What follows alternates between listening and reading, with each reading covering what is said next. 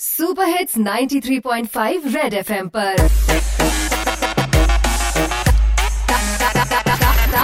Target से drop out ਓ ਆ ਮਿੱਤਰੋ, ਠੰਡ ਬਹੁਤ ਵੱਧ ਗਈ। ਅੱਜ ਤਾਂ ਜੀ ਠੰਡ, ਮਿੱਤਰੋ ਮਾਰ ਗਈ ਟਾਰਗੇਟ ਸਿੰਘ ਦੀ ਵੀ ਮੱਤ।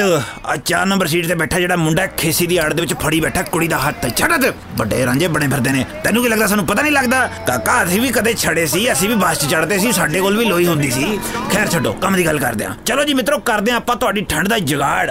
ਅੱਜ ਮੈਂ ਲੈ ਕੇ ਆ ਤੁਹਾਡੇ ਵਾਸਤੇ ਮੂੰਗਫਲੀ। ਹੁਣ ਚਰਚਰ ਕਰੋਗੇ ਪੂਰੇ ਬੱਸ ਦੇ ਸਫ਼ਰ ਦੇ ਵਿੱਚ ਮੇਰੇ ਯਾਰ।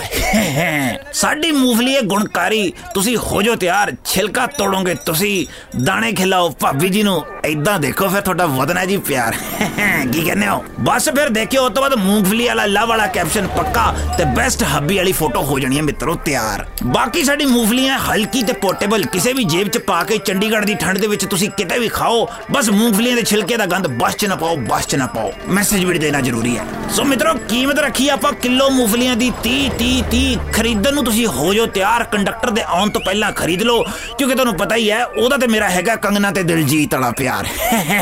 ਓ ਹੈਲੋ ਓ ਮੂਫਲੀ ਮੈਨ ਹੁਣ ਤੂੰ ਮੈਨੂੰ ਦਿਲਜੀਤ ਦਾ ਫੈਨ ਬਣਾਈ ਦਿੱਤਾ ਤੇ ਤੂੰ ਸੁਣ ਲੈ ਮੇਰੀ ਗੱਲ। ਜੱਟ ਨਾਲ ਕਲੈਸ਼ ਕਰਦੇ ਤੇਰੇ ਵਰਗੇ ਬੜੇ ਭੇਜੇ ਮੈਂ ਟਰਾਲੀਆਂ 'ਚ ਪਾ ਕੇ। ਚਲੋ ਤਰ ਲਓ ਜੀ ਕਰ ਲੋ ਕਿਉਂ ਨੂੰ ਪਾਂਡਾ।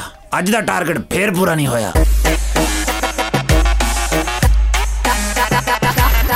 Target say drop out.